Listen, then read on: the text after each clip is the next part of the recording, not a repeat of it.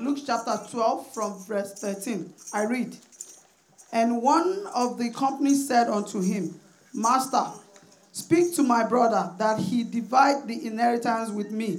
And he said unto him, Man, who made me a judge and a divider over you?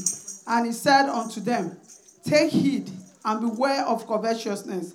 For a man's life consisted not in the abundance of the things which he possesses.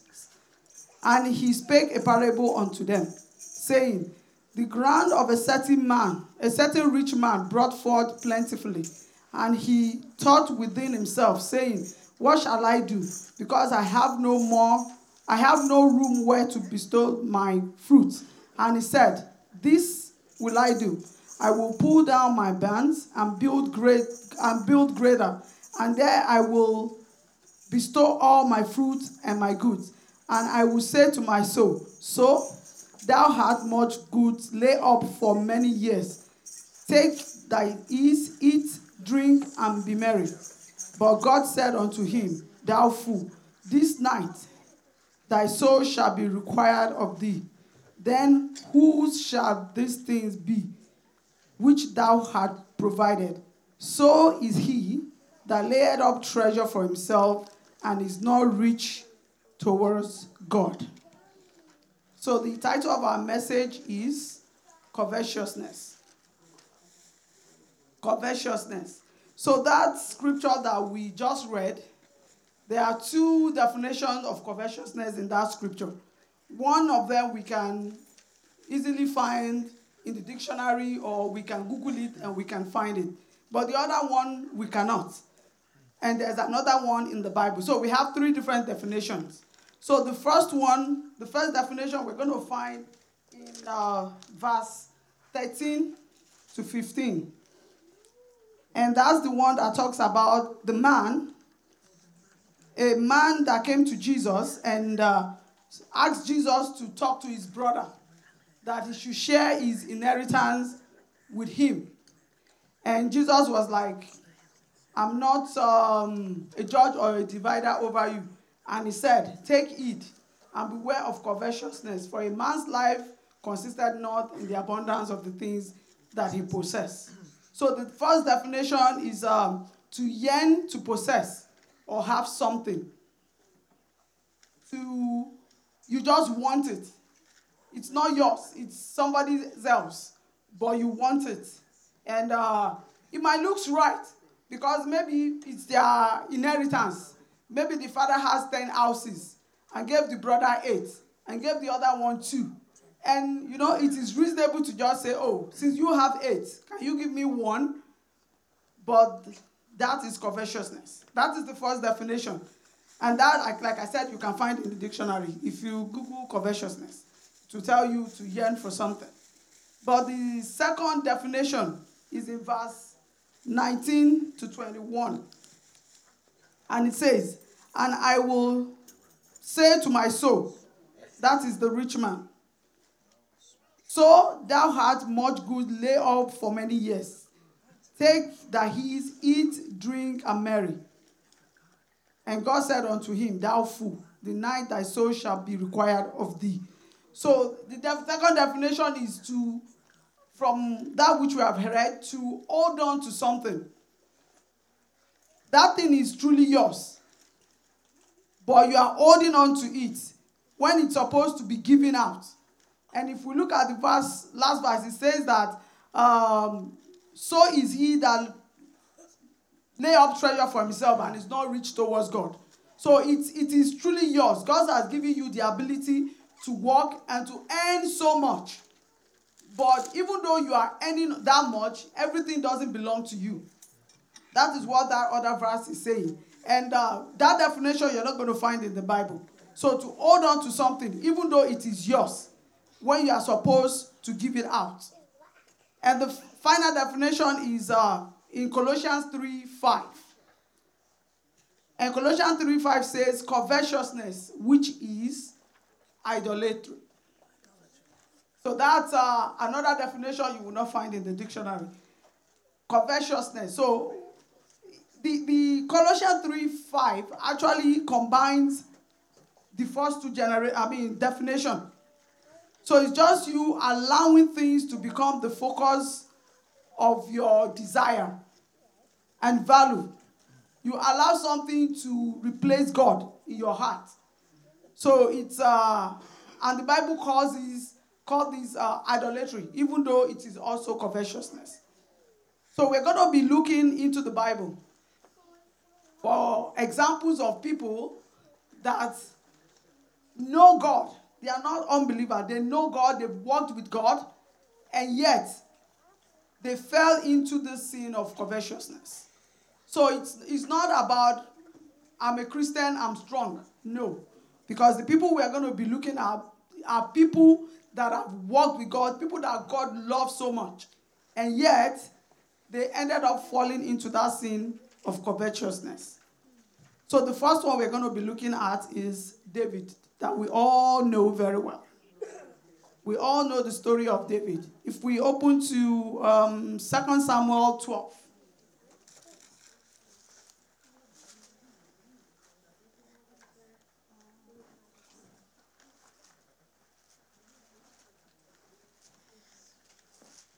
Second Samuel chapter 12 from verse 1.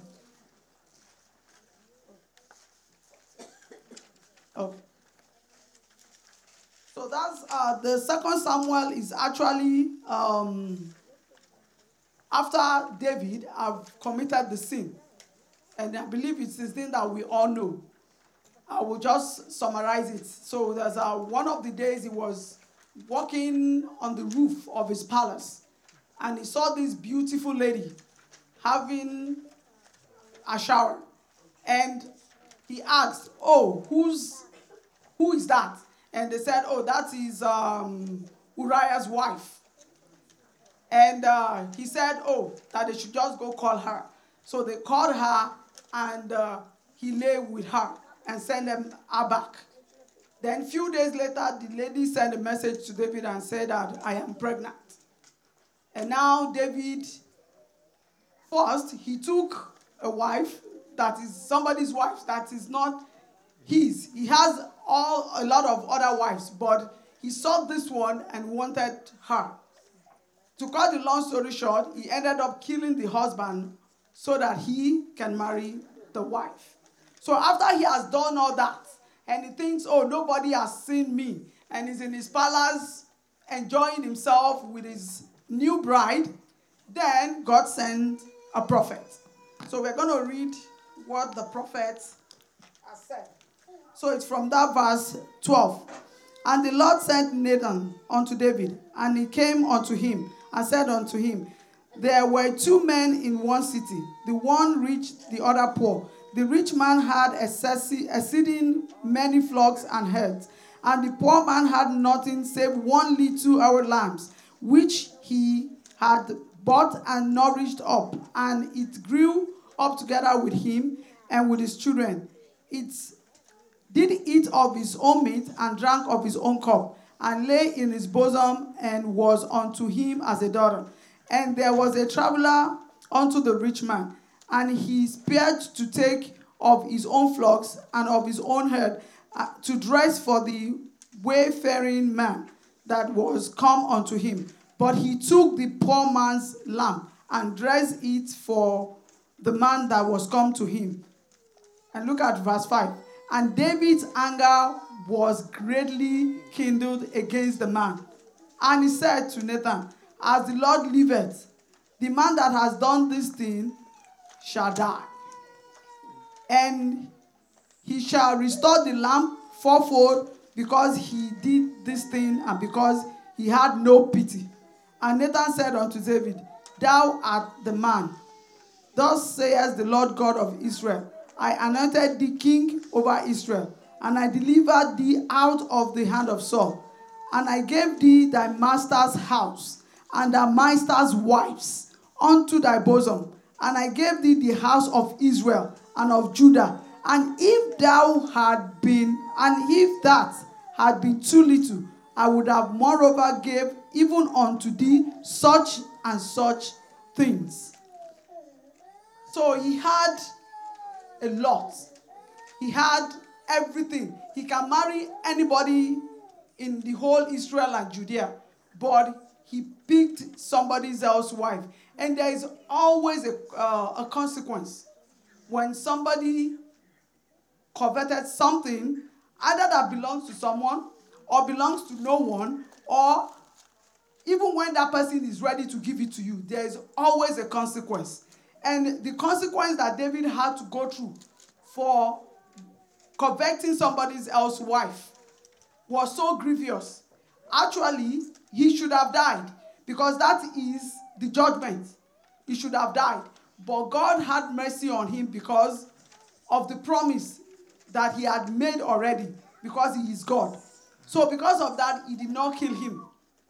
But a lot of people died for his own singular action. So, we are going to look at the consequences of covetousness in the life of David. So, the first one, you will find it in 2 Samuel 12 18. We have continued to read that. So, that child that um, was born by Uriah's wife died. That's the first one that died. Because it was David should have died, but God spared his life and killed that child. And that's not all. Amnon, his uh, first son, defiled his daughter for that sin that he has done, for the covetousness and also killing Uriah. So his own son defiled his own daughter. It's something that should not be heard. And Absalom, another son of Is, that's in the 2 Samuel 13 28, killed Amnon for defiling Tamar the sister. So we, he has already lost um, how many men, uh, child now? Two. Yeah, for the, the child that was born, Amnon the first son, Tamar was defiled, and Absalom himself actually revolted against David, sent David out of Israel, and, uh, and still um, slept with all his concubines. He sent him out of the palace, and he became like a fugitive, nowhere to live. His own son did that to him because he coveted somebody else's wife. And at the end of the day, he has so many concubines. And God used Absalom to defy those women. So he lost all those concubines. I don't know how many they were, but he lost all of them because Absalom lay with them. And eventually, Joab killed Absalom. So it's, it's, it's a lot of consequence to pay because you coveted somebody else's wife. And we know the Bible says that David is a man after God's own heart. So he knows the law. Like if it's in our generation now, he's a born again Christian, probably a pastor. Because he knows the law, he knows it day in and day out. Before he committed that sin, he's always somebody that will always ask God's permission before he does things. But he missed it because of that sin. And God will have mercy on us and we will not be a partaker of such in Jesus' name. So the um, so the, uh, this first one about David, it's just taking something that belongs to somebody else. That is covetousness. We're going to also look at the life of Gehazi. He also coveted in another way, and he also suffered the consequences. So if we look at Second King 5, Second King 5 from verse 20.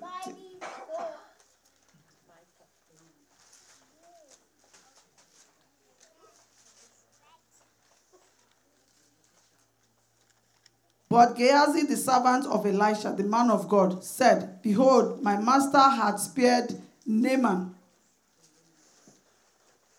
the Syrian, in not receiving out of his hand that which he brought. Okay, before I continue. Let me just quickly let us know what happened before this time. So Naaman is a is an important man, like like uh, a captain of an army, and he he was prosperous and he's a very important man, but he had leprosy. So, um, but then he has a wife that had a maid from Israel, and the girl told the wife about the prophet that can actually, if uh, Naaman goes to him, that's Elisha, then that he can be healed. Anyway, eventually he went. So Elisha told him to go dip himself in the river for, I believe, seven times, and he did that, and eventually he was healed. So because he was happy, which is what not every one of us will do, God has healed us. You want to give a gift. There's nothing wrong you giving a gift because of what God has done or because God has used the man of God. But Elisha said no, that he doesn't want the gift. The reason best known to him. But then Gehazi, who was supposed to be like an assistant of Elisha, thought, oh, my master didn't receive the gift. So he went after Naaman. So that's where we are reading now. So, uh, okay, and say, um, I'm going to go back to that verse. 20. Okay, I will start again. But Gehazi, the servant of Elisha, the man of God, said, Behold, my master had spared Naaman uh, the Syrian in not receiving out of his hand that which he brought. But as the Lord liveth, I will run after him and take somewhat of him. So uh, Gehazi followed after Naaman. And when Naaman saw him running, running after him, he lighted down from the chariot to meet him and said, Is it well? And he said, All is well. My master had sent me, saying, Behold, even now there become to me from Ephraim two young men of the sons of the prophets. Give me, uh, give them, I pray thee, a talent of silver and two changes of garment. And Naaman said, Be content, take two talents. And he urged him and bound two talents of silver in two bags and two changes of garment and laid them upon two of his servants, and they bare them before him. And when he came to the tower, he took them from their hands and bestowed them in the house that he and he let them go, and they departed. But he went in and stood before his master. And Elisha said unto him, Whence come thou, Gehazi? And he said, Thy servant went no whither.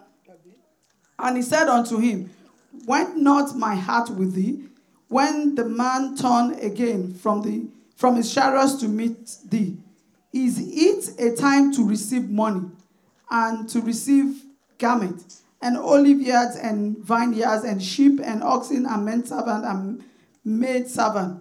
The leprosy, therefore, of Naaman shall cleave unto thee and unto thy seed forever. And he went out of the presence a leper as white as snow. Covetousness. So for Gehazi, he didn't kill anyone.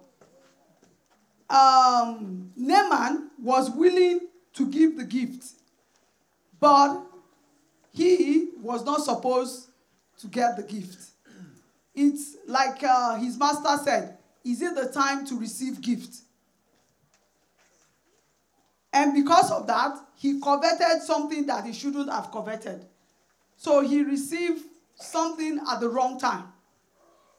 So we have to be careful too. There are times that things might look right, or maybe um, somebody offer you something and you think, oh, yes, it's something you should receive. It's not always something we should receive. If we look at the case of Gehazi, there's always um, we should, we should just allow the Holy Spirit. I don't know the reason why Elisha did not receive the gift. But there must be a reason. And the man was ready to give it. But then it is wrong to collect it. It's not a bribe. We know that bribing is, is, wrong. That is confession in his own case. But this is not a bribe but yet it was wrong. So we have to be careful the things that we receive. And uh, he received at the wrong time. It's not everything that, somebody offers us that we are supposed to receive from that person. And because of that, he became a leper. Not just him, the Bible says his generation. So if we look at these two examples, it's, it's not just that person that commits that sin that suffers. It's the entire family of that person. Who knows to how many generations? So we have to be careful of the things that we desire. Let me put it that way. Of the things that we desire. We should not desire things that belongs to somebody else. And so also we should not desire every gift that is offered unto us.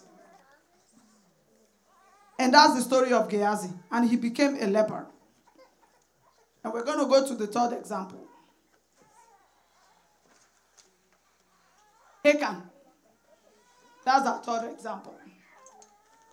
And his story is in um, Joshua 7, from verse 21 to 25.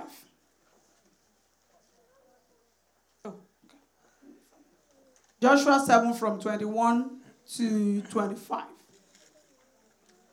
When I saw, okay, before I read it, it's uh, the story of Achan has to do with uh, when the wall of Jericho fell down. Before that wall fell down, God has already instructed them do not take anything in that land. And God already told them that the gold and the silver is His. But any other thing, don't take, destroy it. So the wall came down. And Achan, of course, was one of them.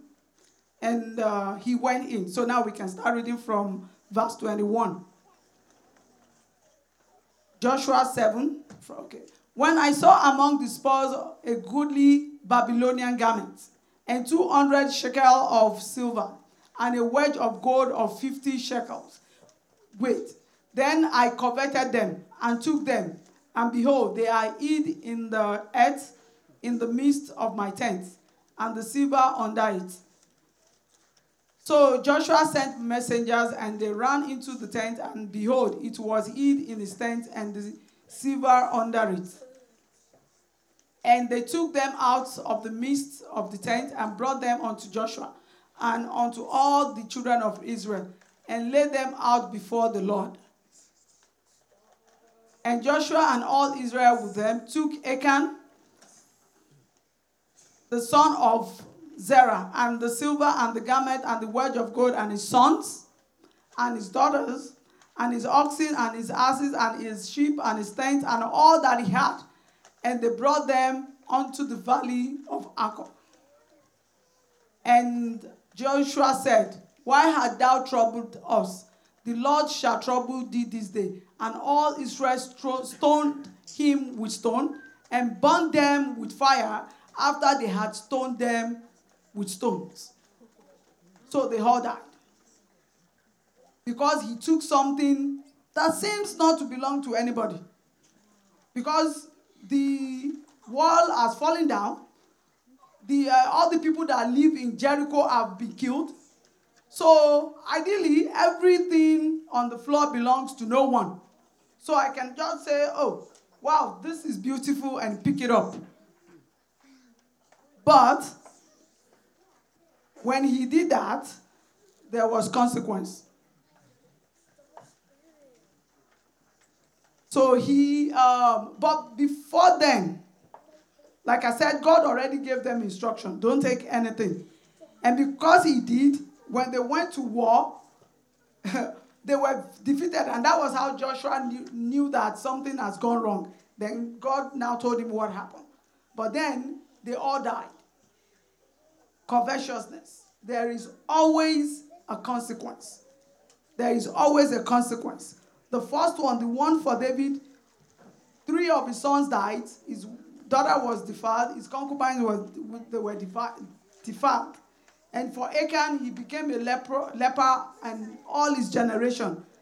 And for, uh, I mean, for Gehazi, leper and all his generation. And for Achan, they don't even have the opportunity to live. They died. At least, Achan still, I mean, Naaman's, uh, Gehazi still have the opportunity to live. Maybe one day, one generation will break that leprosy and the rest will be healed forever. But Achan doesn't have that opportunity. He died with all the sons that knew nothing about what he did. Covetousness. And uh, the next person we're going to look at is Ahab. Ahab. The story of Ahab is kind of uh, different. So uh, that's in um, 1 King 21 from verse 1 to 3. 1 King 21 from verse 1 to 3. Okay, so um, there's this land beside his palace. And it came to pass after these things that Naboth the Jezreelite had a vineyard which was in Jezreel, had by the palace of Ahab, king of Samaria. Verse 2. And Ahab spake unto Naboth, the owner of the vineyard, saying, Give me the vineyard, that I may have it for a garden of herbs, because it is near to my house, which is a reasonable excuse and a reason. And I will give thee, and I will give thee for it a better vineyard than it. Okay, I can, yeah. Or if it seems good to thee, I will give thee the word of it in money. Then verse 3. And Naboth said unto Ahab, The Lord forbid it me that I should give the inheritance of my fathers unto thee. So if we look at uh, the life of I mean, Ahab, it's like he asked rightly, um, the land is beside my house. I want to use it to farm. I, I don't mind to buy it and give you money. Or I can give you, he's the king. I mean, he was the king. He, I can give you a land anywhere in the land of Egypt, ah, the land of Israel, sorry, and as big as you want. But he said no. And because he said no, he was, um, Ahab was sad, unhappy. Then his wife, Jezebel, saw him unhappy and said, What is wrong with him? And he said, Oh, he asked for the land, and um, Naboth said no. Then he said, Don't worry, I will get the land for you. So he wrote a letter and uh, sent it to some of the elders of Israel and said that, and kind of lie against Naboth that he had committed an abomination. He has uh, said things that he shouldn't have said, that they should look for two um, witnesses that's going to lie against him so that they can stone him. So they did that. They lied, they got the uh, false witness, they killed the man. And Jezebel went to his husband and said, Get up. You have the land. Go and get it. And he too, he got up and he possessed the land. But there's a consequence. There's a consequence. If we look at verse 21, that first king, verse, I mean, first king chapter 21, verse 21. Behold, I will bring evil upon thee. That is God now talk, um, uh, professing the consequence on Ahab. I will bring upon thee, and I will take away thy posterity, and will cut off from Ahab him that pisseth against the wall, and him that is shut up and left in Israel. Verse 23. Oh, sorry, 22. 20, oh, 23. 23. And of uh, Jezebel also spake the Lord, saying, The dog shall eat Jezebel by the wall of Jezreel. Then let's go to 24.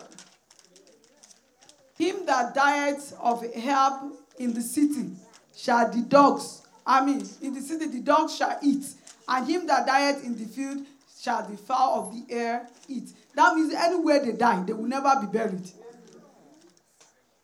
So, it's either if the one that died in the city, the dogs will eat them up. The one that dies in the, yeah, The birds of the air, we eat them all. And the Bible says that God said He's going to kill all the ones that pissed on the world. We know the men. He's killing all of them because of the sin of one person, because of covetousness. Because of covetousness. And covetousness comes in different ways that these are some of the ways that at least I because we, we don't have the whole time to pick everything in the Bible. There are some that's going to look like innocent gift. You can have it, just like the case of Gehazi. There's some that will look like, oh, it belongs to no one. Oh, look at this um, bag of money. I know you will not see bag of money on the floor in Canada. but whatever it is, you just find something lying down belongs to no one. Mm-mm. You still don't have the right to take it. It's still covetousness.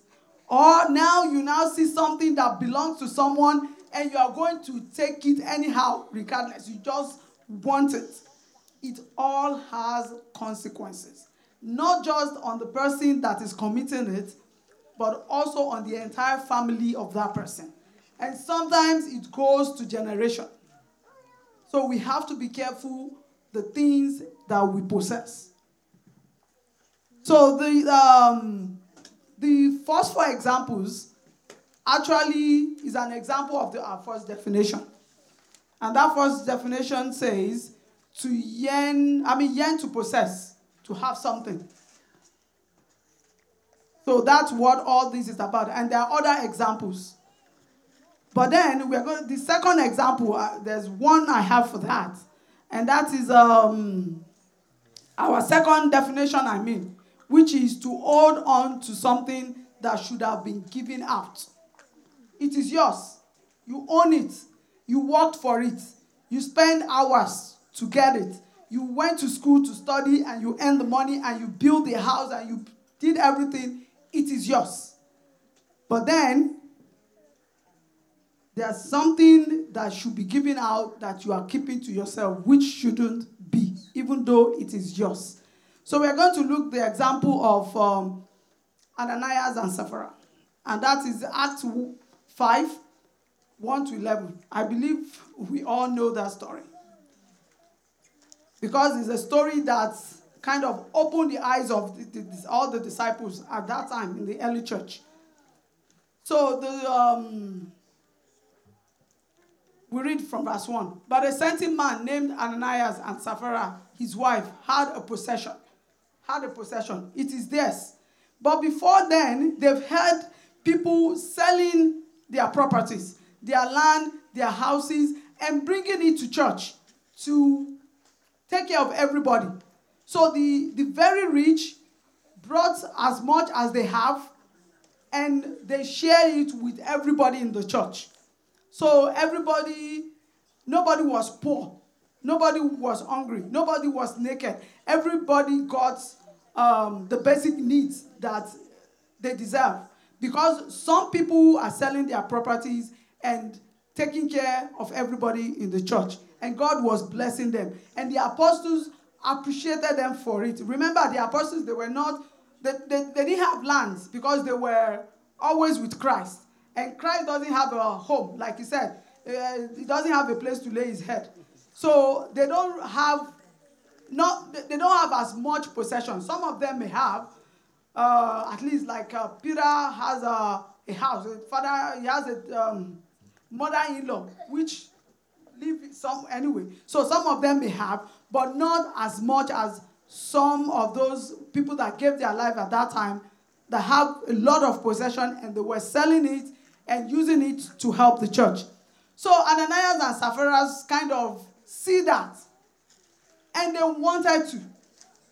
And they feel like, I don't know, maybe the kind of appreciation the apostles were giving to those people that were selling their things, maybe they wanted, yeah, they wanted to be noticed or praised.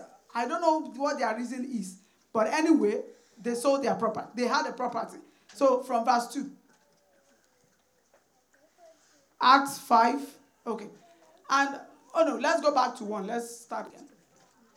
But a certain man named Ananias with Sapphira, his wife, had a possession and kept back part of the price. His wife also being privy to it, and brought a certain part and lay it at the apostles' feet. And Peter said, Ananias, why had Satan filled the heart to lie to the Holy Ghost and to keep part of the price of the land? For while it remained, was it not thy own? And after it was sold, was it not thy own? Why had thou why had thou conceived this thing in thy heart that thou should lie unto oh thou had not lied unto men, but thou about unto God. So the possession is theirs. When they sold it, it is theirs. The money was in their hand, it is still theirs. Even if they had said, We are going to bring half, maybe they won't die, I don't know. But then they came and pretend like they've brought everything. And that is the example that Jesus said of that uh, rich fool that had so much and said, So relax and enjoy. You have enough to feed you till you die. And Jesus said, and the Bible says, Thou food, thy soul will be taken from thee. And he said, and Jesus said, So is what will happen to a person that have so much and they are not rich towards God. And they died. They died. So we have to be careful too. The things that we have, even though they are ours, maybe they are the things that God has told you to give to somebody, to just get rid of it. But you want it because you think it is yours. Because I work so hard for it, I um, spent so much hours, I had to go to school. I yes, you had to do all that. And God gave you all that ability. Now God is saying, give some away. And yet, you, you, you want to hold on to it. That also we have to be careful. We have to be careful. Not everything that we have is ours. There are some of them that needs to go to God. There are some of them that needs to go to people. There are some of them that needs to go to the poor. God help us. Amen. And the consequences of theirs was that they died. But we are alive. And we are alive because there's still hope for us.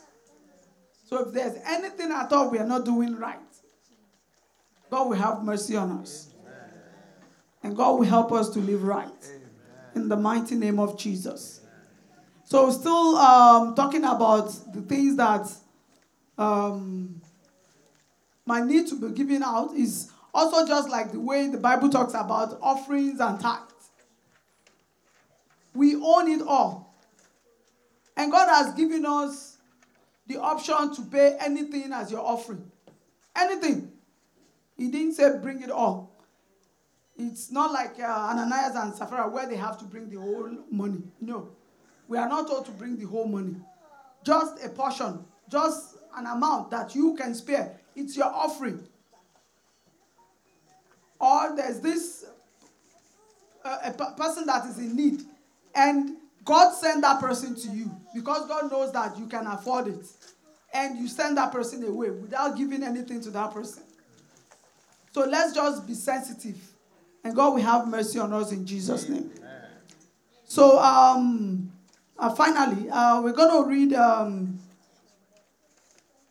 First Timothy chapter 6, from verse 6 to 8.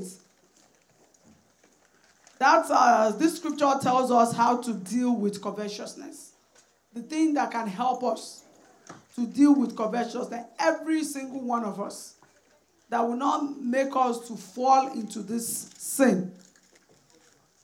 And uh, verse 6 says, But godliness with contentment is great gain. Verse 7. For we brought nothing into this world, and it is certain that we can carry nothing out. and having food and raiment, let us be there with content. So that verse 6 says, godliness with contentment. So we need the two. We need the godliness and we need the contentment to help us not to fall into that sin of covetousness.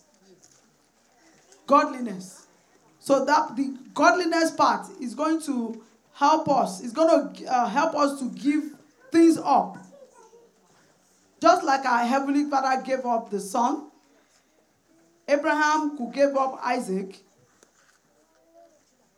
Godliness help us to be like God. It gives us that ability, that grace to be able to give up things. It wasn't um, easy for Abraham to give up the only begotten son. But he did because he knows God. And God knows him. He has so much moved with God that the path of God has rubbed on him. And we have the Holy Spirit. We know the Holy Spirit is from God. So the fact that we have the Holy Spirit, we are godly. We are godly. So it's, it's, it's not something that we still have to go and, uh, as long as we are born again and we have truly given our life to Christ, we have the Holy Spirit. We just need to allow the Holy Spirit to deal with us. To deal with us, to live through our spirit. So that way we can become more godly and find it easier to, to, to let go of things we shouldn't be uh, like when somebody come up for tithe and offering, and it's like in some places they have to like uh, I don't know, like push and push and push people so that they can give offering and they can give tithe. It shouldn't be. If that godliness is so great in us, we will easily be able to give things up, just like God could. He gave up his only begotten son. And he didn't just, he, he died the death that none of us wants to die. Nobody wants to be hanged on the cross. But that is the kind of death that he died, just for us to be godly.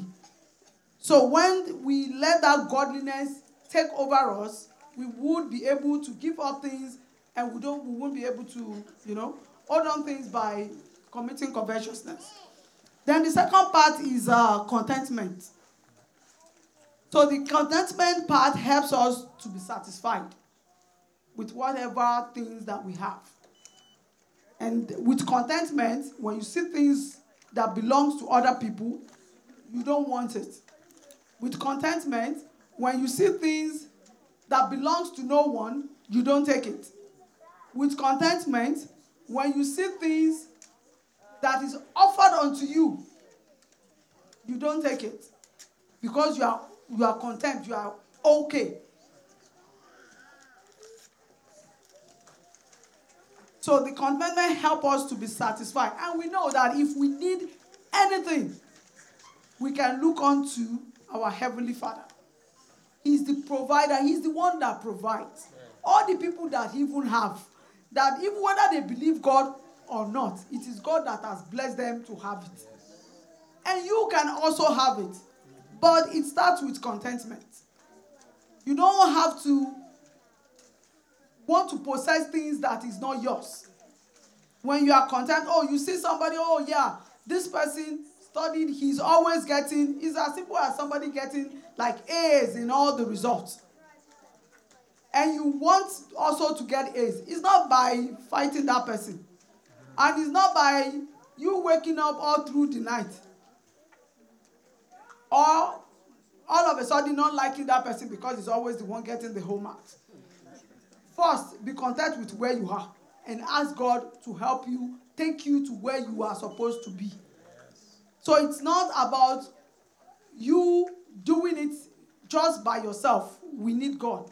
And that's why that scripture says, godliness with contentment is great gain. It's, it's a gain that is greater than all material things. All material things. If you have it, if you have just two change of clothes, you are happy, you are excited, you are joyful. That even the people that have uh, a wardrobe full of uh, 100 clothes, they don't even have that joy. You can only be joyful because first you are content and you are godly. You can ask God for whatever it is that you need. So we have to be careful of that sin of contentment. And we have to also teach our children. Many times, children, they don't know. But if you don't teach, they're going to grow up thinking they can always have whatever it is they want. It is covetousness. You can't always have what you want. If you want it, ask God. And that's why some children they grow up and they, they are so angry with their parents when they get to a state that the parent cannot afford everything they are asking anymore. It's because of the way you brought that child up. Want this, take. You want that, take. You want... It is covetousness. You have to teach the child to be content and know that you don't have you don't always get what you want. You have to be patient and let God provide. And God will help us in Jesus' name.